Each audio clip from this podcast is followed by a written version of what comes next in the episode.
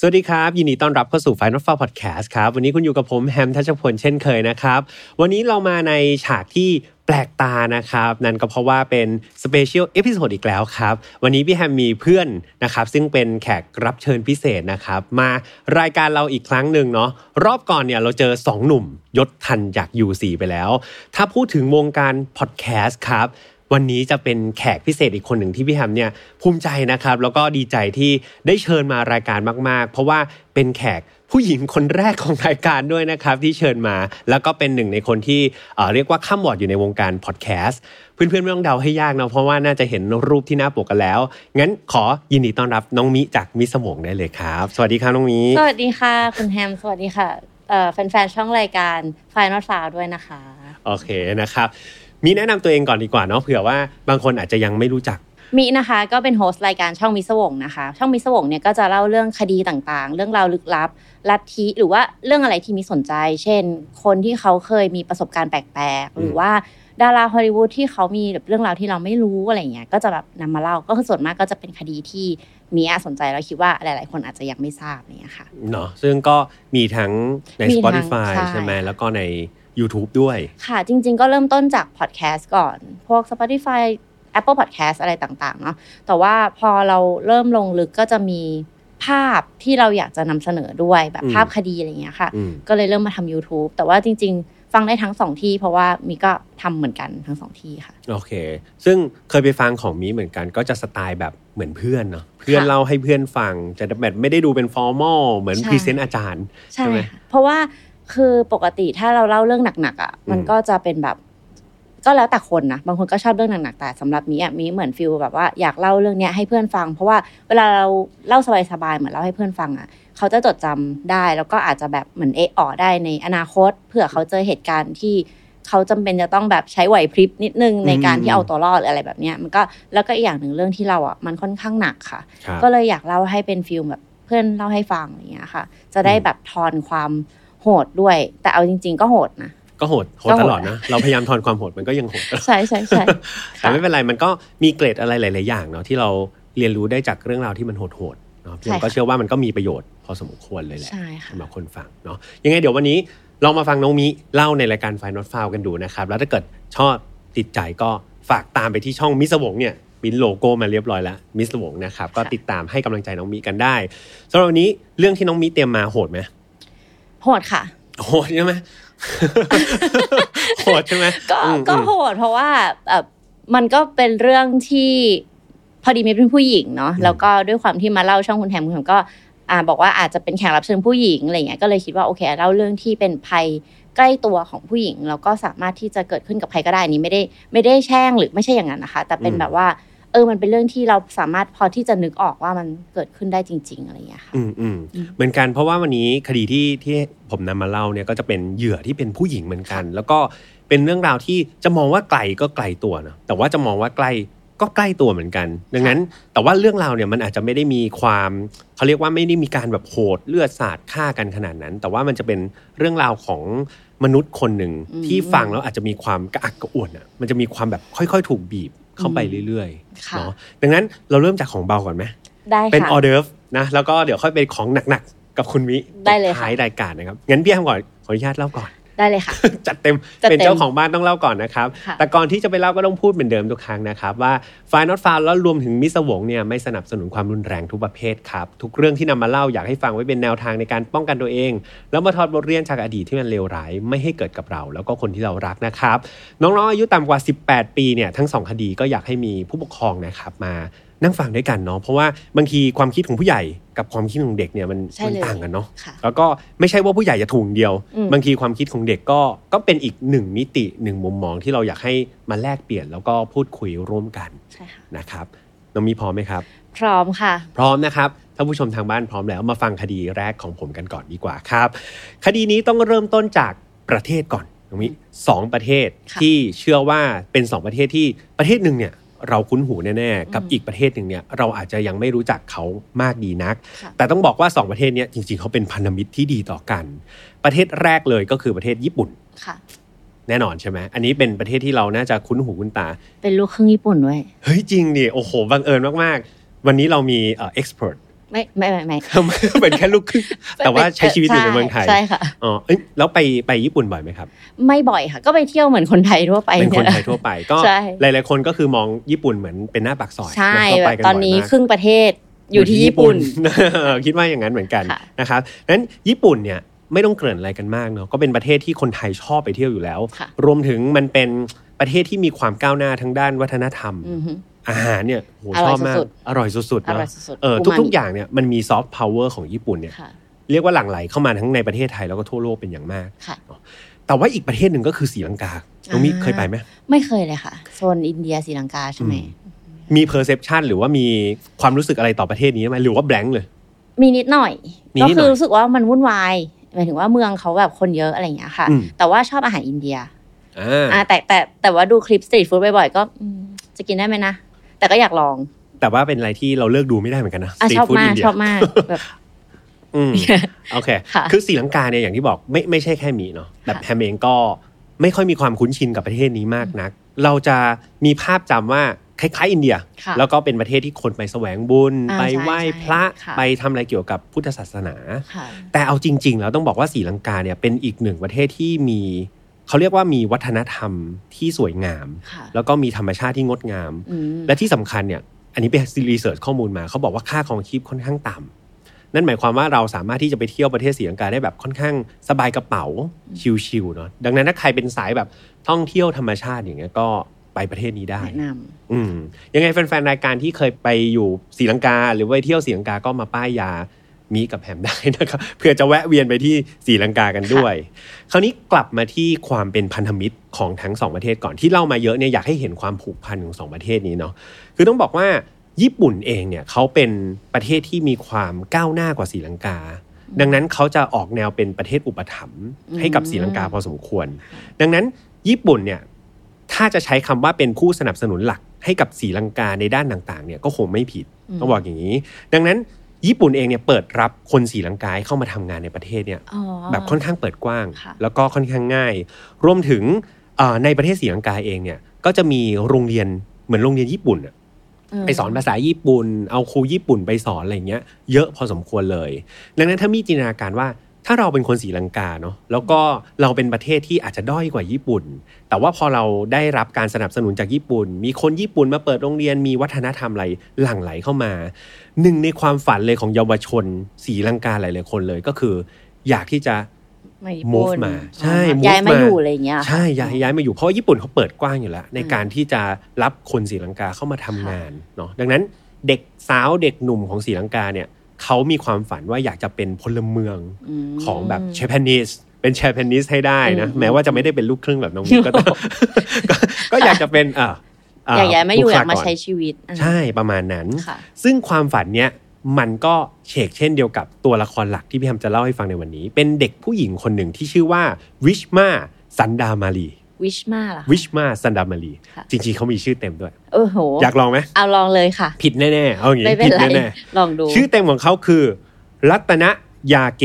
ริยานาเก วิชมาสันดามารี เราเรียกเขาว่าวิชมา วิชมา เราเรียกเขาว่าวิชมา มันเหมือนบทสวดนะเมื่อกี้เหมือน เออ เอ้ย เมื่อกี้ยาว จะพนม มาก มือขึ้นมาละ ค่ะ เอาเป็นว่าเรียกเธอว่าวิชมาละกันเนาะ ค่ะ วิชมาเกิดวันที่ 5 ธันวาคมค่ะปี 1987 แล้วเธอก็อาศัยอยู่กับน้องสาว 2 คน แล้วก็คุณแม่อีกหนึ่งคนที่เมืองกัมปาฮาประเทศศรีลังกา ค่ะ ที่บอกว่าอยู่กับคุณแม่เพราะว่าคุณพ่อเขาเสียชีวิตไปแล้ว อ๋อ นะก็เป็นคุณแม่เลี้ยงเดี่ยว แล้วก็มีลูก 3 คน วิชมาเป็นลูกคนโต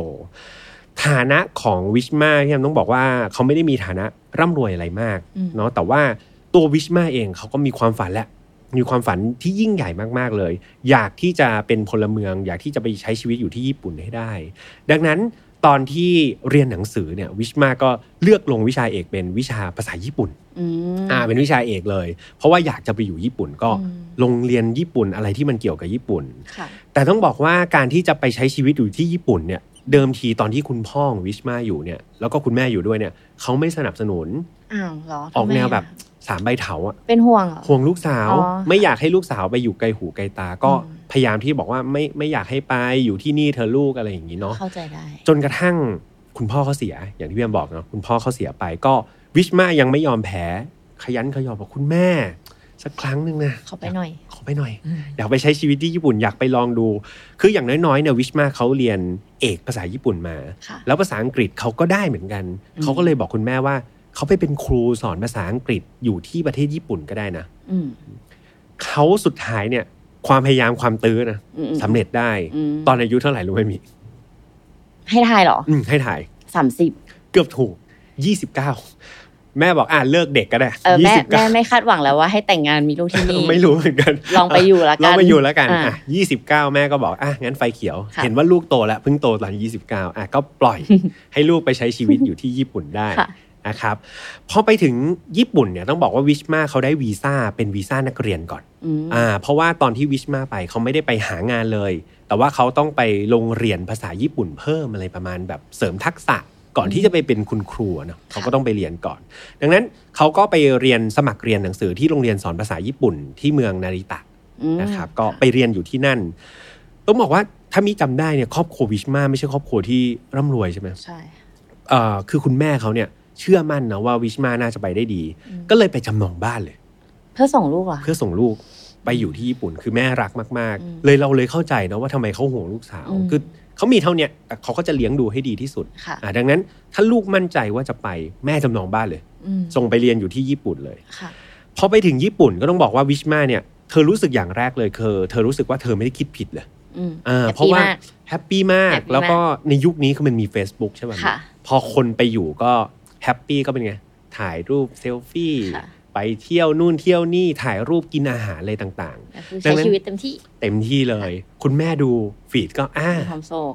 แฮปปี้แม่ก็แฮปปี้แหละลูกน่าจะแบบมีความสุขมาก ๆ ในการใช้ชีวิตอยู่ที่ญี่ปุ่น ค่ะ ในขณะเดียวกันครับ ตอนที่ไปอยู่ที่ญี่ปุ่นได้สักพักเนี่ยวิชมาเขาก็ไปเจอกับเด็กหนุ่มสีลังกาเหมือนกัน อ๋อ วัยไร่เรียกัน ก็เลยมีความรู้สึกว่าเฮ้ยตอนนั้นเราเราเป็นคนต่างประเทศเนาะ อืม ไปอยู่ที่ญี่ปุ่น แล้วอยู่ ๆ ไปเจอเพื่อนที่เป็นชาติเดียวกัน อ่ พูดภาษาเดียวกั สบาน ใจ อ่าสบายใจเป็นพื้นเพเดียวกัน อืม ก็คุยกันไป คุยกันไปคุยกันมาจากเป็นเพื่อนก็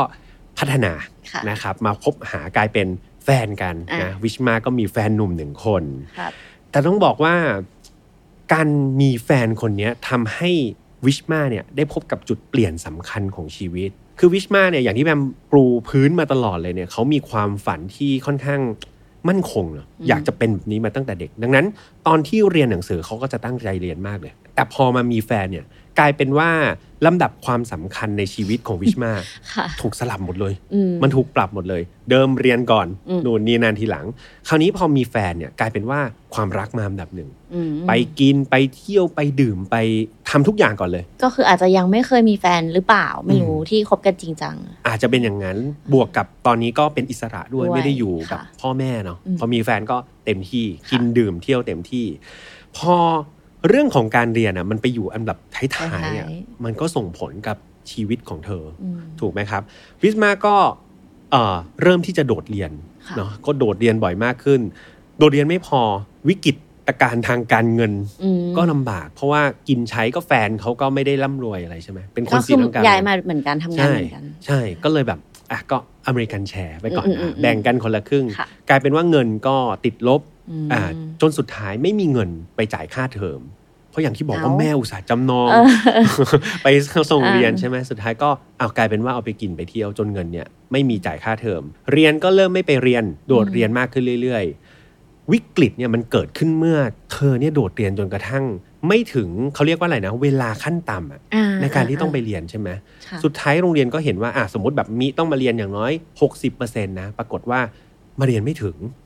วิชมามาเรียนไม่ถึง สิ่งที่เกิดขึ้นก็คือ เธอถูกไล่ออก โอ้ ไล่ออกจาก ใหญ่ะ โรงเรียนเลย ใช่ พอเรามาฟังเรื่องนี้วิชมาเนาะถ้าการถูกไล่ออกนี้ถูกไล่ออกในสีลังกา ค่ะ ไม่มีประเด็น อ่ะ อย่างน้อยก็กลับมาอยู่กับพ่อแม่ได้ ค่ะ แต่นี่มันคือการถูกไล่ออกที่ประเทศญี่ปุ่น แล้วอย่าลืมว่าเขาใช้วีซ่านักเรียน อ๋อ เริ่มเห็นปัญหายัง หนักเลยแหละ หนักเลยหนักเลย หนัก กลายเป็นว่าตอนเนี้ยพอไม่ได้เป็นนักเรียนแล้วอ่ะ ค่ะ วีซ่านักเรียนอ่ะมันอินวาลิดนะ อืม หรือว่าผิดทันทีเนาะสิ่งที่วิชมาทำก็คือ การต้องรีบยื่นเรื่องไปขอต่อวีซ่าแต่ว่าคราวเนี้ยจะไม่ใช่การต่อในลักษณะการเป็นนักเรียนละ อืม แต่ว่าต้องกลายเป็นผู้ลี้ภัยแทน รีภัยเลยเหรอคะ ต้องเป็นผู้ลี้ภัย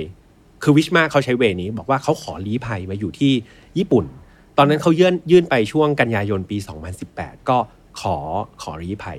ปรากฏว่าก็อย่างที่มีสงสัยแหละ รัฐบาลญี่ปุ่นเขาตรวจสอบเอกสารเขาก็สงสัยเหมือนกันว่า อืม เฮ้ย ดูแล้วมันไม่น่าลี้ภัยไหม เออคุณเข้ามาเป็นนักเรียนเนี่ย คุณเข้ามาเป็นนักเรียนแล้วคุณขาดเรียนเองทำไมคุณมามากลายเป็นผู้ลี้ภัยไปได้ใช่ไหม อืม สุดท้ายก็ไม่ approve ครับ อืม ก็บอกว่าอ่ะไม่ได้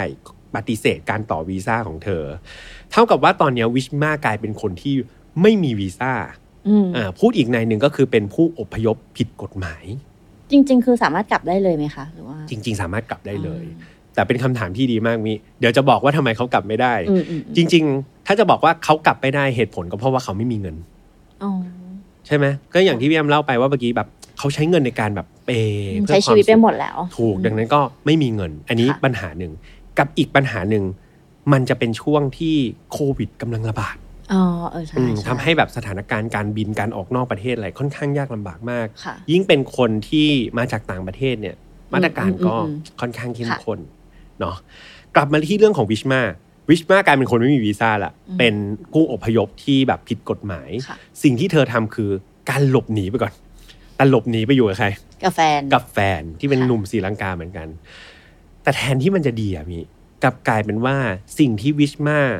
ประสบพบเจอเนี่ย มันกลายเป็นสถานการณ์ที่เลวร้ายไปกว่าเดิม กับแฟนน่ะเหรอ กับ คะ แฟน เพราะต้องบอกว่าตั้งแต่ย้ายเข้าไปอยู่กับแฟนหนุ่มคนเนี้ย ค่ะ ปรากฏว่าแฟนหนุ่มเนี่ยเริ่มมี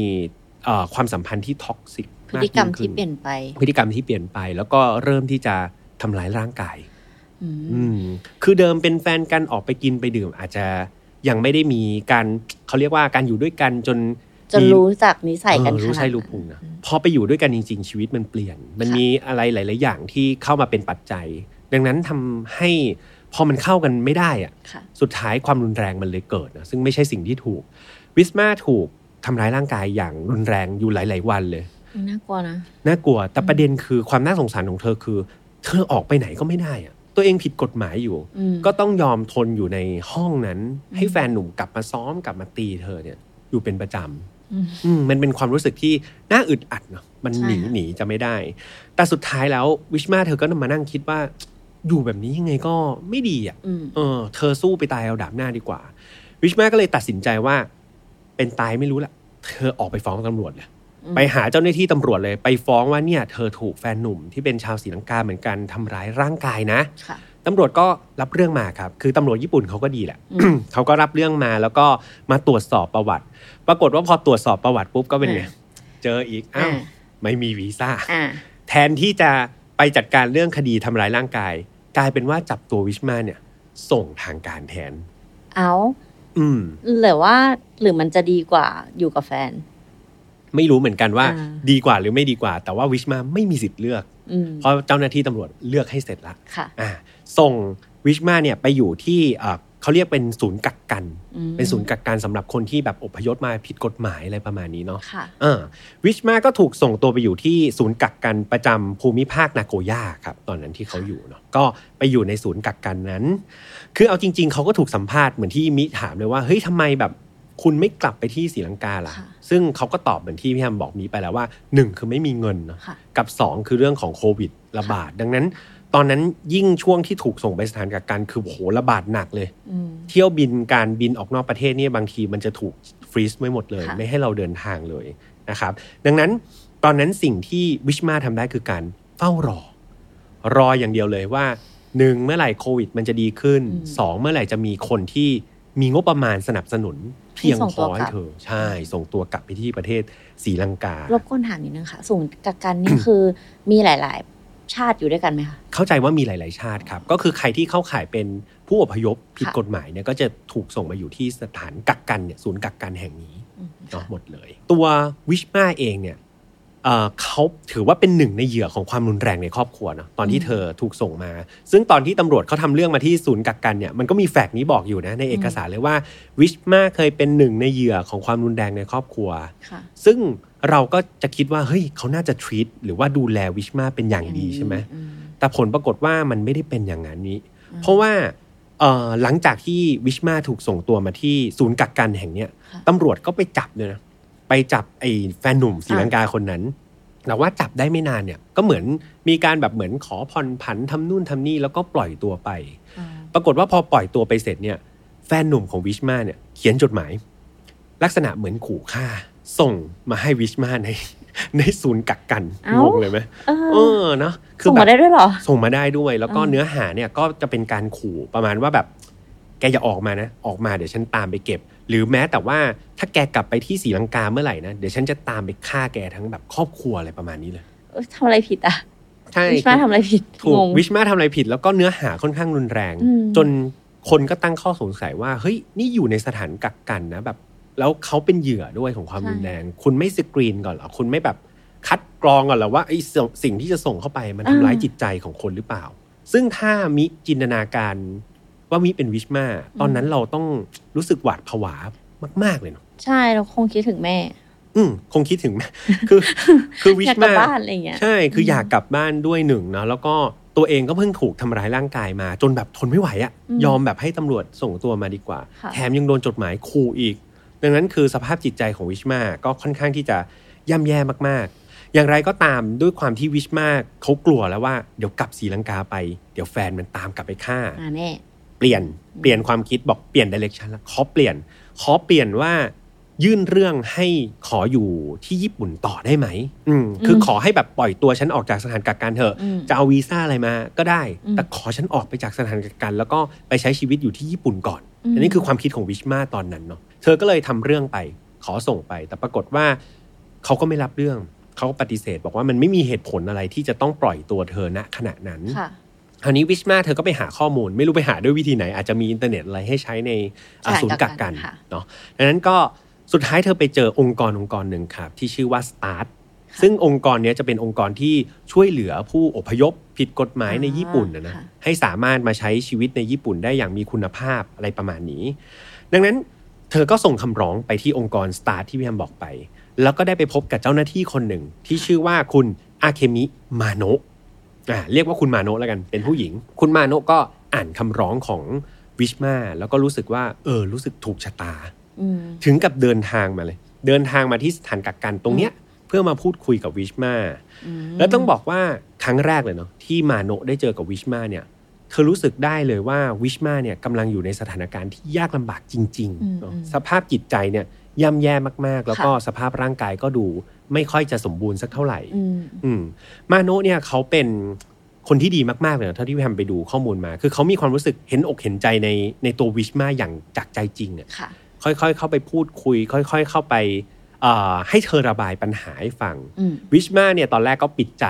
ไม่กล้าบอกไม่กล้าอะไร เพราะว่าก็ยังไม่รู้ว่า กลัว เอ เอ อ อ กลัวไปหมดอะอะไรก็กลัวไปหมด แต่ตอนหลังก็ค่อย ๆ เปิดใจ ค่ะ แล้วก็รู้สึกว่ามาโนะอะเป็นที่พึ่งเดียวของเธอแล้ว อืม ในประเทศญี่ปุ่นเนี่ย เออ เอ เอ อ อ อย่างน้อยมีหนึ่งคนละก็คือคุณมาโนะเนาะ ค่ะ แต่ต้องบอกว่าก็ทำได้เท่านั้นอะคือคุณมาโนะก็ทำได้เต็มที่คือไปเยี่ยมที่สถานกักกันแล้วก็กลับ เอาไม่ได้สามารถช่วยทำเรื่อง พยายามพยายาม ทำ ทำ อยู่ เรื่องอยู่ แต่ว่า ทำอยู่ ยังไม่ ทำอยู่ สำเร็จอ่ะ แต่ยังไม่สำเร็จก็พยายามทำเรื่องแล้วก็กลับแล้วก็ไปมาเยี่ยมเรื่อยๆ แต่สิ่งหนึ่งที่คุณมาโนะสังเกตได้คือ สภาพร่างกายภายนอกของวิชมาเนี่ย มันดูป่วยอะ อื แล้วมันดูป่วยลงเรื่อยๆด้วยทุก ๆ ครั้งเลยที่มาหา มัน จาก ปลอมใจเหรอ ไม่รู้เหมือนกันคือมันดูป่วยดู อ่าๆ ซูบซีบ ค่ะ ดูอะไรอย่างเงี้ยอย่างรวดเร็ว ซึ่งมาโนะก็ถามนะแบบเฮ้ยวิชมาเธอแบบโอเคนะอยู่โอเคหรือเปล่า วิชมาก็ก็บ่นให้ฟังว่า เธออยู่ที่เนี่ยเธอไม่ได้รับการดูแลที่ดีเลย จากเจ้าหน้าที่ญี่ปุ่น อืม เธอกินอะไรแทบไม่ได้เลย แล้วเธอก็รู้สึกว่าเธอป่วยมากๆ เธอเนี่ยพยายามจะร้องขอนะ บอกว่าเจ้าหน้าที่ช่วยพาเธอไปโรงพยาบาลหน่อยได้ไหม เธอป่วยมากๆเลย อืม ช่วยพาไปโรงพยาบาลหน่อย ซึ่งเจ้าหน้าที่เนี่ยก็ปฏิเสธนะไม่พาไปเขาบอกเขามีหมออยู่ ไม่น่าเชื่อเนาะญี่ เอ ปุ่น อ อ่ะ ไม่น่าเชื่อว่าจะเป็นญี่ปุ่นใช่ไหม เออไม่น่าเชื่อ เอ เนาะ อเจ้าหน้าที่บอกว่าเนี่ยเขามีหมอประจำศูนย์ก็ไปหาหมอสิ อืม ทำไมต้องออกไปที่โรงพยาบาล ค่ะ สถานการณ์ก็ยื้ออยู่อย่างเงี้ยครับ ครับ จนมาโนะเองเนี่ยก็มาเห็นสภาพเนาะพอมาเยี่ยมเรื่อยๆเนี่ยก็เห็นสภาพแบบโหวิชมาแบบ แย่ล ดู ง แย่มากอะ่ะ ยังไงต้องทำเรื่องให้เธอไปเจอหมอข้างนอกให้ได้ เพราะว่าหมอในสถานกักกันกับหมอในโรงพยาบาลมันแตกต่างกันอยู่แล้ว ค่ะ ใช่ไหมมี ดังนั้นมาโนะก็ไม่ยอมแพ้คุณมาโนะที่มาจากหน่วยงานสตาร์ทเนี่ย ค่ะ ทำเรื่องไปเฟลก็ถูกปฏิเสธก็ทำไปใหม่ ก็เอาเรื่องของอาการเจ็บป่วยของวิชมาเนี่ยไปขอร้องบอกว่าพาไปเถอะ พาออกไปที่โรงพยาบาลเถอะ แต่สุดท้ายเจ้าหน้าที่ก็พยายามเอาผล อืม การตรวจจากแพทย์ที่อยู่ในสถานกักกันนะนะ เอามาบอกว่านี่ไง ก็หมอบอกว่ายังไม่ต้องส่งไปโรงพยาบาล แล้วคุณจะเอาอะไรอีก อืม ประมาณนั้นเนาะก็มีการสู้กันเรื่อยๆ จนกระทั่งมินมีอยู่ช่วงหนึ่งที่วิชมา อาการเธอบูแบบโคม่า หรอ คือเดินจะไม่ไหวอยู่แล้ว ในตอนนั้น ม คือเธอแทบจะเดินไม่ได้ แล้วคุณมาโนะคือก็สงสารมากนะ อืม คือเขาเห็นตั้งแต่ตอนวิชมาแรก ค่ะ ๆ แล้วเวลาก็ผ่านมาเรื่อยๆ หลายเดือนเนี่ย คือจนกลายเป็นวิชมาเริ่มที่จะเดินไม่ได้ ค่ะ ก็เลยทำเรื่อง แล้วคราวนี้แบบค่อนข้างที่จะเอาจริงเอาจังนะเอาสภาพที่แบบคนเราปกติมันจะแย่ได้ขนาดนี้ได้ยังไง ก็ส่งไปเลย บอกว่ายังไงรอบนี้ต้องพาไปหาคุณหมอให้ได้ ปรากฏว่าพอไปถึงเอ่อเรื่องของเจ้าหน้าที่ครั้งนี้จริงอ่ะเขาก็มีการตรวจสอบหลาย ๆ อย่าง แล้วก็มันมีข้อมูลหนึ่งที่หลุดออกมาจากคุณมาโนเขามาเปิดเผยว่า จากเวลา 7 เดือนที่เขาไปหาวิชมามาเนี่ยนับตั้งแต่วันแรกเนี่ยผ่านไป 7 เดือนเนี่ย วิชมาน้ำหนักลดไป 20 กิโล เยอะมาก เยอะไหม เยอะนะ ถ้าเป็นคนน้ำหนัก 60 คือเหลือ 40 แล้วถ้าหนักห้าสิบเหลือสามสิบ 30อ่ะแต่อาจจะไม่น่า50 อ๋อโอ 30 เค อาจจะน้อยไป ค่ะ ก็เลยเดาว่าน่าจะประมาณ 60 อืมอืม เออหายไป 20 โล คือเหลือ 40 คือผอมแบบ เออไม่ไหวแล้วจะเดินไม่ไหวแล้ว ถูกคือผอมมาก ๆ เลย ตอนนั้นคือมาโนบอก เฮ้ย ไม่ได้แล้วอะคือคนเรามันมันเปลี่ยนไปเยอะภายใน 7 เดือนนะมิมันยิ่ง ก็ ก เจ็ ว่า ดเดือนเหรอคะ เจ็ดเดือน อุ๊ย ยิ่งกว่าเข้าคอร์สลดน้ำหนักอีกนะ ไม่ใช่เข้าคอร์สแล้วอันนี้ ไม่เข้าคอร์ส เรียกว่าโดนแบบเหมือนโดนทรมาน เหมือนโดนทรมาน อืม อะไรบางอย่าง ซึ่งเรามองไม่เห็นเลยนะ ค่ะ สิ่งเหล่านี้ จนกระทั่งในวันที่ 3 มีนาคมครับ ปี 2020 สุดท้ายคำร้องขอก็เป็นผล ค่ะ สำเร็จขึ้นมาเนาะก็สามารถที่จะพาอ่าวิชมาเนี่ยไปหาโรงพยาบาลได้ อืม มีก็คิดว่าน่าจะรอดแล้วใช่ไหม ค่ะ ปรากฏว่าพอไปถึงโรงพยาบาลเนี่ยหมอก็ทำการตรวจวิชมาอย่างละเอียด อืม และผลที่ออกมาหมอบอกว่าไม่สามารถระบุสาเหตุที่แท้จริงของอาการป่วยได้ เอ้า ม หรือว่ามันเป็นเรื่องของจิตใจค่ะ ไม่รู้เหมือนกัน แต่ว่ามันจะมีอีกคลอสหนึ่งครับที่หมอเขียนออกมา แล้วมันรู้สึกว่าพี่แอมรู้สึกว่ามันเจ็บป่วยเหมือนกันเนาะ เจ็บปวดเหมือนกัน คือหมอเนี่ยเขาเขียนว่า มันมีความเป็นไปได้ว่าวิชมาจะแกล้งป่วย คนน้ำหนักลงไป 20 โล ภายใน 7 เดือน แต่หมอเขียนคอร์สนี้ออกมา ซึ่งมันเจ็บปวดเนาะ เอองงอ่ะ มันเป็นอะไรที่เจ็บปวดมากๆ ดังนั้นก็กลายเป็นว่าการไปหาโรงพยาบาลที่มาโนอุตสาห์สู้มาตลอดเวลาเนี่ยกลายเป็นว่ามันไม่ได้ผลครับ สุดท้ายก็ออกมาด้วยคำวินิจฉัยที่บอกว่า ไม่รู้ว่าเป็นอะไร และอาจจะแกล้งป่วยก็ได้ สิ่งเหล่านี้ทำให้ตัววิชมาแบบ ยิ่งกลายเป็นคนดูแย่มากแบบเฮ้ยเธอสำออยอะ เออ นักแสดงนี่อะไรอย่างเงี้ย โอ้ยตายแล้วปวดหัวเลย ใช่ อ่าค่ะ แต่การพิสูจน์ว่าใครพูดจริงหรือไม่จริงเนี่ย อืม มีใช้เวลาพิสูจน์แค่ 2 วันเองเพราะว่าอีก 2 วันหลังจากนั้นเนี่ย ปรากฏว่าวิชมาเสียชีวิตครับ เฮ้ย เออเสียชีวิตในสถานกักกันแห่งนั้นเลย ความน่าเศร้าอีกอย่างหนึ่งเลยคือ ครอบครัวของวิชมา ค่ะ คุณแม่แล้วก็น้องสาว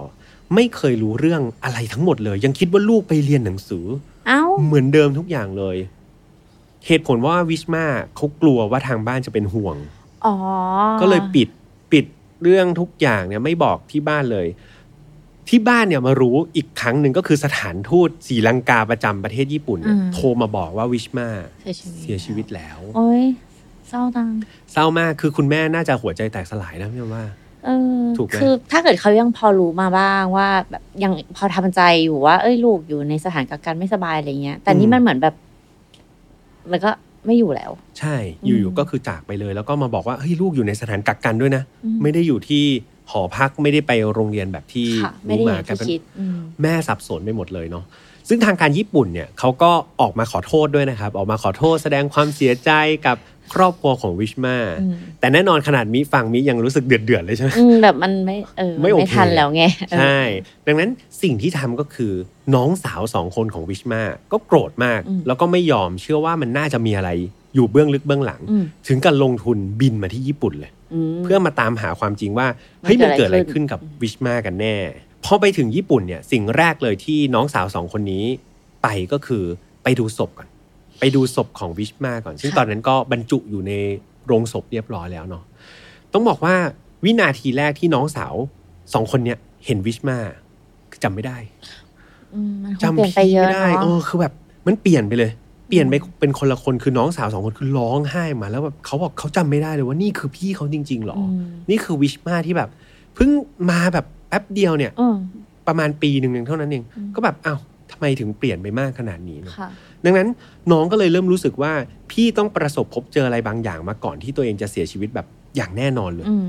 อืมนั้นสิ่งที่น้องพอจะทำได้ตอนนี้คือการตามหาหลักฐาน ค่ะ ซึ่งหลักฐานที่ชัดที่สุดก็คือภาพจากกล้องวงจรปิด อืม เนาะเพราะว่าในสถานกักกันมันก็จะมีกล้องติดอยู่ อืมอืม ดังนั้นก็บอกว่าขอดูกล้องวงจรปิดหน่อย ค่ะ เอาสักช่วงแบบเดือน 2 เดือนก่อนที่จะเสียชีวิตก็ได้อยากรู้ว่าเอ่อ ความเป็น พี่ อยู่ จ ยังไง ใช่ ปรากฏว่าสถานกักกันไม่ให้ดู อืม ปฏิเสธไม่รู้ด้วยเหตุผลอะไรนะ บอกดูไม่ได้มันเป็นแบบทางการ ดังนั้นน้องสาวก็ยังไม่ยอมแพ้นะก็พยายามทำเรื่องไป อย่างไรก็ตามเนี่ยระหว่างที่ทำเรื่องขอดูภาพจากกล้องวงจรปิดเขาก็ต้องทำพิธีศพให้กับพี่สาวเขาด้วย อืม เดิมทีสองคนนี้อยากจะนำเอ่อศพของพี่นะของวิชมาเนี่ยกลับไปทำพิธีที่ศรีลังกา ค่ะ แต่อย่างที่พี่แอมบอกไปว่าตอนนั้นมีเรื่องโควิด โควิด อืม แล้วก็เรื่องกฎระเบียบอะไร มัน ของ ยาก ญี่ปุ่น มาก ยากมา ตอนนั้ ก นอืๆมเออสุดท้ายก็ต้องจัดพิธีศพในประเทศญี่ปุ่นเอง อืม ค่ะ ดูเศร้าเนาะก็ อืม ก็ก็คือแบบก็มีน้องสองคนไป แต่ว่าก็ต้องบอกว่าก็ได้คุณมาโนะช่วยด้วย แล้วก็มีหน่วยงานอีกหลาย ๆ หน่วยงานที่เข้ามาช่วยเหลือ ไม่งั้นไม่เกิดนะ อืม ถ้าลำพังน้องสองคนนี้ก็จะไม่เกิดจัดงานศพ แต่สุดท้ายวันที่ 16 พฤษภาคม ค่ะ นะครับปี 2021 ก็จัดงานศพได้ และในตอนจัดงานศพนั่นเองต้องบอกว่าเรื่องราวของวิชมาเริ่มเป็นที่พูดถึง อ่า สื่อญี่ปุ่นเริ่มมาทำข่าวว่าเฮ้ย มันเกิดอะไรขึ้นนะ เกิดอะไรขึ้น ทำไมถึงมีคนศรีลังกาในสถานกักกันของญี่ปุ่นเนี่ยเสียชีวิตไปอย่างปริศนา ค่ะ สื่อก็เริ่มมาสัมภาษณ์มาทำข่าว อืม น้องสองคนของวิชมาก็เห็นโอกาสเลย ค่ะ ไหนๆว่ามันเป็นโอกาสที่ดีแล้วก็ตีกลองแบบให้มันดังเลย อืมอืม พูดออกสื่ ถึ อง เวลาย แล้ว ถึงเวลาแล้วที่เราต้องเรียกร้องความยุติธรรมให้กับ ค่ะ พี่ก็ระบายออกไปทางสื่อเลยเนาะไปบอก พูดว่าเนี่ยรัฐบาลญี่ปุ่นต้องออกมารับผิดชอบนะ อยากรู้ความจริงว่าเกิดอะไรขึ้นกับพี่สาวกันแน่ แล้วเนี่ยพี่สาวเป็นแบบนี้แล้วคุณรู้ได้ยังไงว่าที่เหลือในสถานกักกันเนี่ยคนญี่ปุ่นดูแลกันยังไง นี่มันยุคสมัยไหนแล้ว อืม ความสิทธิความเท่าเทียม อืม บลาบลาบลาก็ว่ากันไป กลายเป็นว่าตอนนี้เอ่อประชาชนหลาย ๆ กลุ่มเลย เริ่มที่จะมาจับตามองเนาะว่าเฮ้ยเกิดอะไรขึ้นกับปัญหาของของวิชมากันแน่ แล้วมันมีอะไรอยู่ในสถานกักกันแห่งนั้นหรือเปล่า ปรากฏว่าหลังจากที่ข่าวเนี่ยมันมันออกมาแพร่สะพัดเนี่ยทางการ take action มี ค่ะ โดยการออกหนังสือตักเตือน ออกหนังสือตักเตือน ตักเตือนใคร ผู้อำนวยการของสถานกักกันว่า อ่า คุณดูแลไม่ดีนะ แล้วก็ตักเตือนเจ้าหน้าที่ที่รับผิดชอบอีกสองคน จบ แค่นั้นเหรอ จบเลยแอคชั่นมีเท่านี้จริง อ่ะแล้วในกล้องวงจรปิดนี้สรุปได้ดูไหมคะว่ามันเกิดอะไรขึ้น ๆ ต้องสู้กันต่อ น้องก็แบบอ้าวสู้กันมาเกือบตาย มีจดหมายมาหนึ่งฉบับ บอกว่าอ้าวตักเตือนนะคราวหลังอย่า เออ ทำ เอออี อีกประมาณนี้ อืม น้องก็รับไม่ได้แบบเฮ้ย อืม พี่ตายไปทั้งคนนะ ค่ะ เออน้องสองคนของวิชมาครับก็เลยไปทำเรื่องต่อ บอกยังไงเนี่ย ถ้าคุณอยากดีแคลร์หรือว่าอยากเอ่ออธิบายความบริสุทธิ์ใจของคุณจริง ๆอ่ะเอาภาพจากกล้องวงจรปิดออกมาให้ดูให้ได้ อืม ปรากฏว่าสุดท้ายก็ออกมาให้ดูจริง ค่ะ ๆ โดยต้องบอกว่าคลิปวงจรปิดอันเนี้ยครับเขาขอระยะเวลาประมาณ 2-3 วันก่อนที่วิชมาจะเสียชีวิต แต่มีการตัดต่อให้เหลือเพียงแค่ 2 ชั่วโมง ตัดต่อมาเป็นบางส่วนนะตัดต่อมาสองชั่วโมง น้องสาวสองคนกับวิชมาก็เข้าไปดูอ่ะสองชั่วโมงก็ยังดีกว่า ไม่ ยัง มี ดู อะไร ไม่เห็นเลย ปรากฏว่าดูไปได้ไม่ถึงครึ่งมิเขาทนดูไม่ไหว อุ๊ย นี่ขนาดตัด ทำไมอะ มาแล้วนะ ตัดบางช่วงที่อยากให้ดูมาแล้ว เขาบอกว่าเขาทนดูไม่ไหว ยกตัวอย่างเหตุการณ์บางเหตุการณ์ที่น้องของวิชมาเขามาเล่าให้ฟังภายหลังเนาะเขาบอกว่าเขาเห็นภาพวิชมาเนี่ย นอนอยู่บนเตียง อืม เสร็จแล้วเหมือนพยายามคลานออกมาจากเตียง แล้วไปกดไอ้เทเลคอนอะไอ้ปุ่มโทรศัพท์ในห้องของตัวเองอะเพื่อเรียกเจ้าหน้าที่เข้าไป เขาบอกว่าวิชมาเนี่ยใช้เวลาในการลุลุกจากเตียงคานไปกดเทเลคอน แล้วก็คานกลับมาที่เตียง วนไปวนมาอย่างเงี้ยยี่สิบสามครั้งในสามชั่วโมง ไม่มีเจ้าหน้าที่มาเลย เวลาผ่านไปสามชั่วโมงคนนี้คลานแล้วนะ อ่า อืมสุดท้ายสามชั่วโมงผ่านไป คลานไปแล้วยี่สิบสามครั้ง เจ้าหน้าที่มา แล้วก็เอาผ้าห่มมาห่มให้หนึ่งที แล้วก็จากไป อันนี้คือช่วงเวลาก่อนที่เขาจะเสียชีวิต ก่อนที่เสียชีวิตครับ ประมาณ โอเค สองสองถึงสามวันก่อนเสีย ค่ะ ชีวิต ซึ่งแน่นอนว่าพอน้องสาวของวิชมามาเห็นแบบเนี้ย มันรับไม่ได้อะ อืม นี่มันยิ่งกว่าสัตว์ เหมือนเอามาทรมานอ่ะ ถูกน้องเขาใช้คำนี้เลยว่า พี่สาวถูกดูแลแบบต่ำกว่าสัตว์อีก สัตว์บางตัวยังไม่แบบ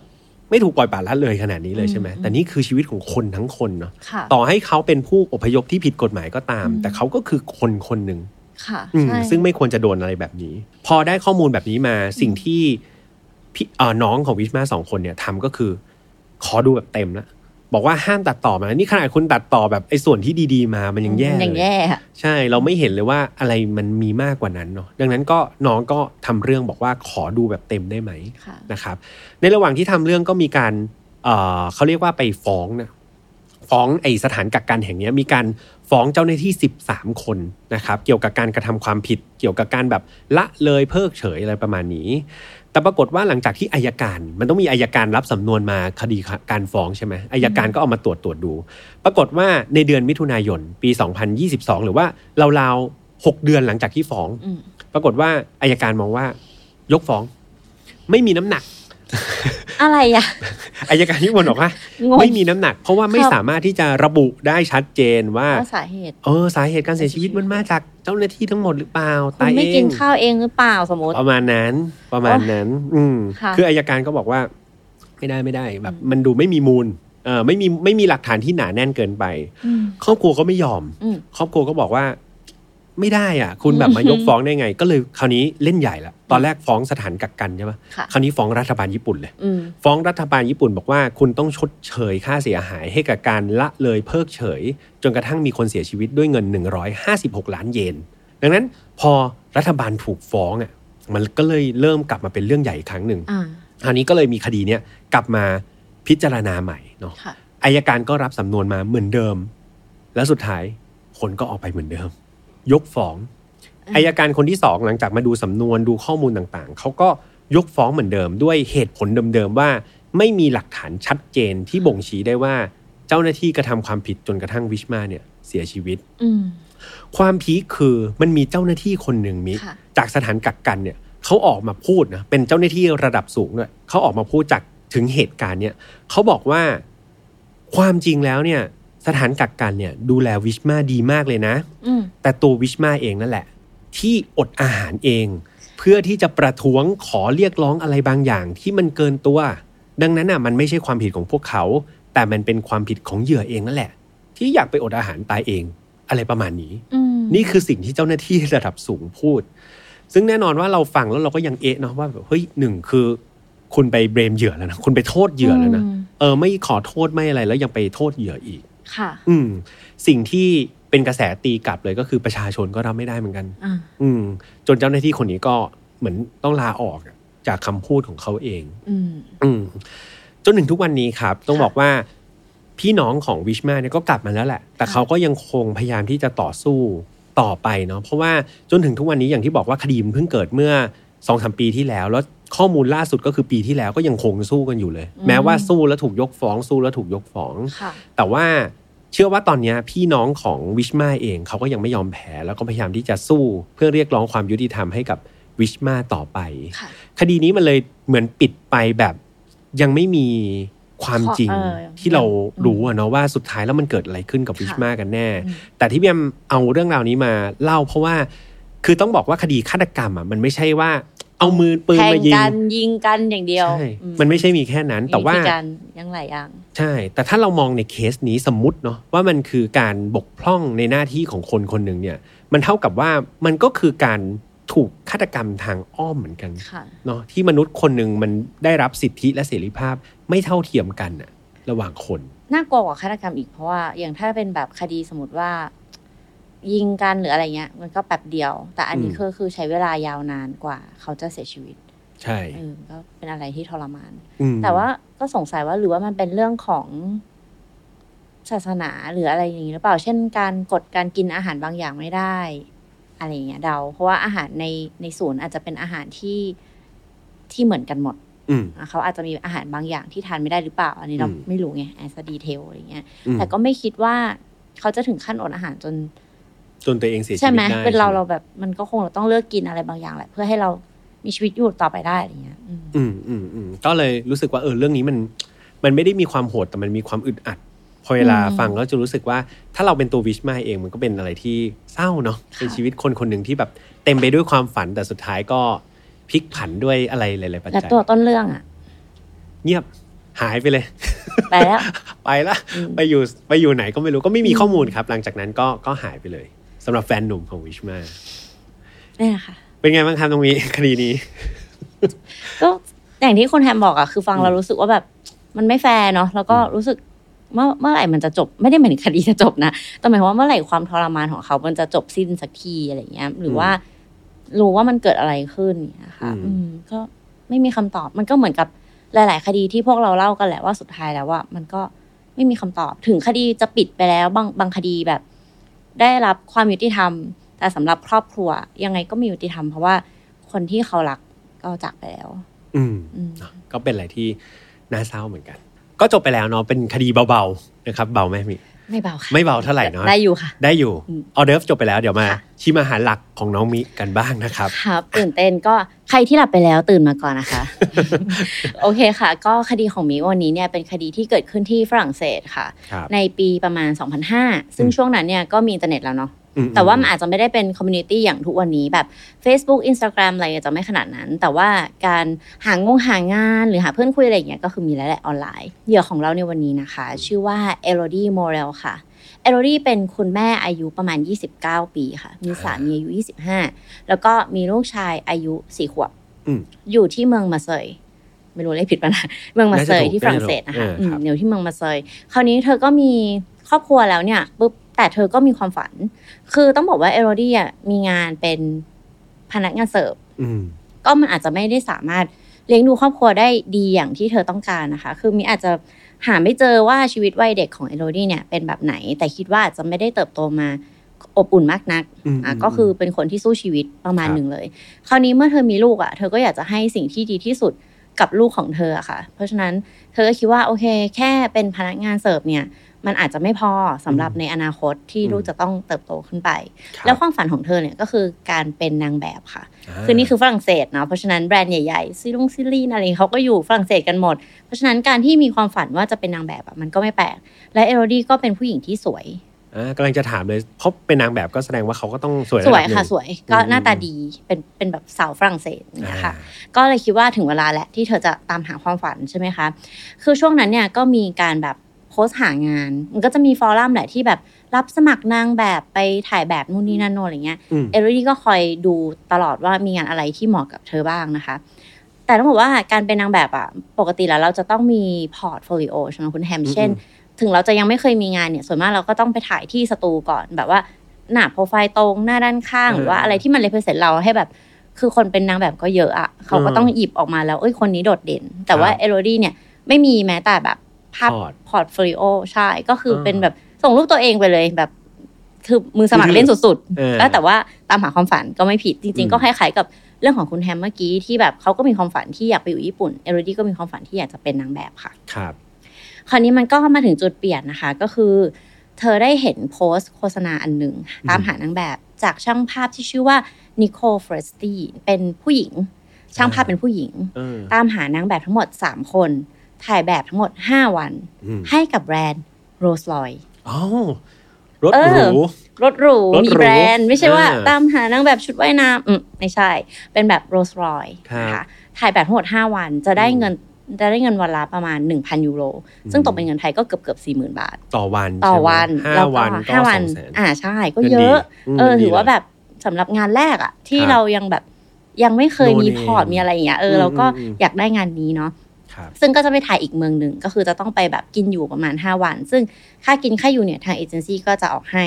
ซึ่งเอลดี้ก็มองว่าเออ มันก็ดูเป็น opportunity ที่ดีนะโรสลอยด้วยอะไรอย่างเงี้ยค่ะ ก็เลยส่งรูปตัวเองไป แล้วก็ส่งแบบเรื่องราวของตัวเองแหละว่าเอออยากเป็นหน้าอะไรอย่างเงี้ยเสร็จปุ๊บเธอได้อีเมลตอบกลับว่า อืม คุณได้งานนี้นะ โอ้ เฮ้ย ซอร์ไพรส์ เออ too ประหลาด good to be true แต่มันก็ อืม คือติดดีใจไง ครั เขา บ เขาดีใจอ่ะเออ เออ เขาก็แบบ เออ ไปแชร์กับครอบครัวสามีอะไรเงี้ยว่าเอ้ยตอนนี้เนี่ยได้งานอย่างนี้นะอะไรเงี้ยทุกคนก็ดีใจด้วย เพราะว่าทุกคนก็รู้ว่าความฝันของเอโรดี้คือการเป็นนางแบบค่ะ อืม อืม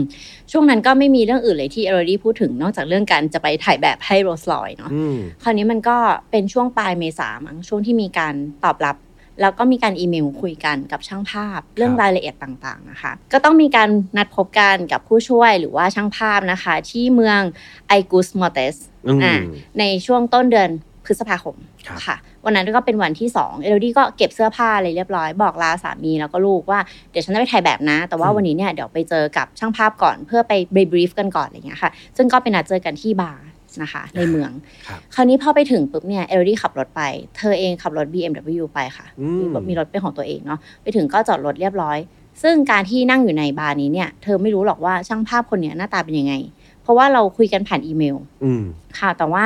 ช่างภาพเนี่ยรู้แน่ๆว่าเอโรดี้เนี่ยหน้าตาเป็นแบบไหน ใช่ ฉะนั้นเธอก็รอให้มีคนมาทัก อืม เรื่องราวก็ผ่านไปก่อนขอข้ามไปก่อนเลยนะคะ ข้ามไปที่ผู้ชายอีกคนนึงค่ะ เขามีชื่อว่าโดมินิกทาราสโกแล้วเรียกว่าโดมินิกนะคะ โดมินิกเนี่ยก็อายุประมาณ 50-60 ละ เขาเป็นเจ้าของบาร์ ม อยู่ในเมือง เป็นบาร์ผิดกฎหมาย อืม คือตำรวจเนี่ยจะมาปิดบาร์เขาหลายรอบแล้ว เป็นบาร์แบบว่าเปิดหลังบ้าน เปิดเถื่อน แล้วก็คนก็เออแบบบาร์เถื่อนอะไรอย่างเงี้ย อืม แต่ว่าโดมินิกเขาก็มีศิลปะในการพูด เขาก็บอกตำรวจว่าเฮ้ยอย่าปิดเลย ผมอาจจะเป็นสายให้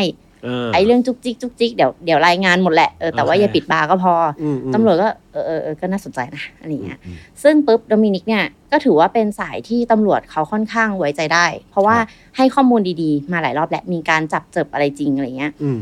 เขาก็โทรหาตำรวจบอกว่า ตอนนี้มีเรื่องใหญ่มาก เพื่อนของผมกำลังจะลักพาตัวผู้หญิงคนหนึ่งให้กับขบวนการค้ามนุษย์ อืม จะเอาไปขายจะเอาผู้หญิงไปขาย แล้วก็จากวิธีการที่พูดเนี่ย ผู้หญิงคนนี้แบบต้องมีชะตากรรมที่เลวร้ายแน่นอน ครับ ตำรวจก็ถามว่าเพื่อนชื่ออะไร โดมินิกก็บอกว่าบอกไม่ได้ เขาเองเนี่ยก็เป็นถือว่าเป็นคนใต้ดิน คนหนึ่งจริง ๆ แล้วการที่เขาเอาอินโฟเ t ชันเนี้ยมาบอกตำรวจอะมันก็เป็นอันตรายกับเขาเองอยู่แล้วอะไรเงี้ยเพราะว่ามัคนรับ ก็เป็นเรื่องของขบวนการใต้ดินอะไรอย่าง อื เงี้ยเนาะ มอืม เพราะฉะนั้นเขาบอกว่าผมบอกได้แค่ว่า พวกเขาเนี่ยจะไปกินข้าวกันที่บาร์แห่งนี้ที่เอลดีไปนะคะ แล้วก็เพื่อนของเขาเนี่ยจะขับรถซีดอีบิซ่าสีเขียว อืม ไปดูเองแล้วกันตำรวจก็โอเค ถือว่าสายนี้น่าเชื่อถือ อืม ก็ไปซุ่มดูตามที่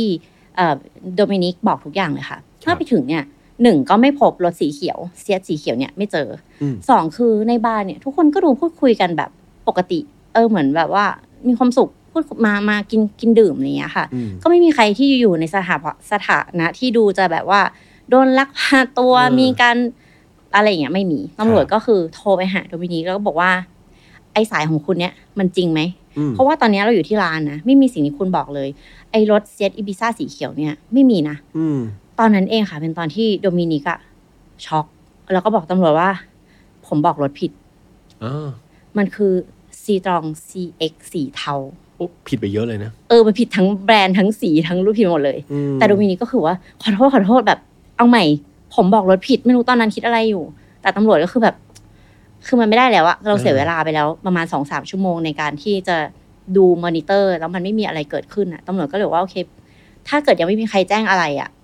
ผมขอพักไว้ก่อนละกันคดีนี้เนาะจนกว่ามันจะมีเบาะแสอะไร โดมินิกเนี่ยถึงเขาจะเป็นอาชญากรนะแต่เขาก็รู้สึกแย่มาก คือนอกจากจะแจ้งเบาะแสที่ผิดแล้วเนี่ย ยังไม่สามารถที่จะช่วยอะไรได้เลยก็เลยแบบ อืม ไปกินเหล้า ครับ ไปกินเหล้าเมาออดขับรถ เจอด่าน อ่ า เออตอนประมาณตีหนึ่งตีสองเจอด่านแล้วก็แทนที่ปกติถ้าแบบดื่มมาแล้วเจอด่านก็จะต้องแบบว่าเฮ้ยตกใจใช่ไหมอันนี้ขับรถเข้าไปในด่าน อืม ฟึบเข้าไปเลยจอดกลางด่าน แล้วก็ลงไปโวยวายจับได้ยัง อยากให้จั จั บบ ได้ยัง เออ สีตองสีเทาจับได้ยังอะไรอย่างเงี้ย เออ ซึ่งตำรวจที่ด่านก็คืออะไรลุง อื เมาหรือเปล่า อืม เขาก็แบบไม่ไม่สีต้องสีเทาอ่ะแล้วในระหว่างที่พูด อันนี้แบบไม่น่าเชื่อเหมือนหนัง รถคันนี้ขับรถผ่านโดมินิกกับตำรวจไปค่ะ โดยมีเพื่อนของเขาที่เป็นผู้ร้ายอ่ะ ขับอยู่ แล้วข้างๆอ่ะมีผู้หญิงที่หลับอยู่เหมือนแบบซบกระจกอย่างเงี้ยค่ะไม่รู้ว่าหลับหรือหมดสติ ครับ โดมินิกก็ชี้รถคันนี้ไงรถคันนี้ไงแบบจับเร็วอะไรอย่างเงี้ยตำรวจก็แบบเฮ้ยเมาก็ เมาแน่น เงา อน เมาแน่นอนเมาขึ้นรถเดี๋ยวไปเป่าไปอะไรก็ว่ากัน อืม โดมินิกก็คือช็อก ในระหว่างที่ช็อกอยู่ โทรศัพท์ดัง รับฮัลโหลเพื่อนเป็นคนโทรมา เพื่อนคนที่ขับรถ เพื่อนที่เป็นอาชญากรที่ขับรถผ่านไปโทรมา โดมินิกก็เอาละ มันรู้แน่เลยว่าเรากำลังฟ้องตำรวจช็อกอยู่แบบ เออว่าเออว่าไงนายอะไรเงี้ย เพื่อนก็บอกว่า โดมินิกมีด่านว่ะ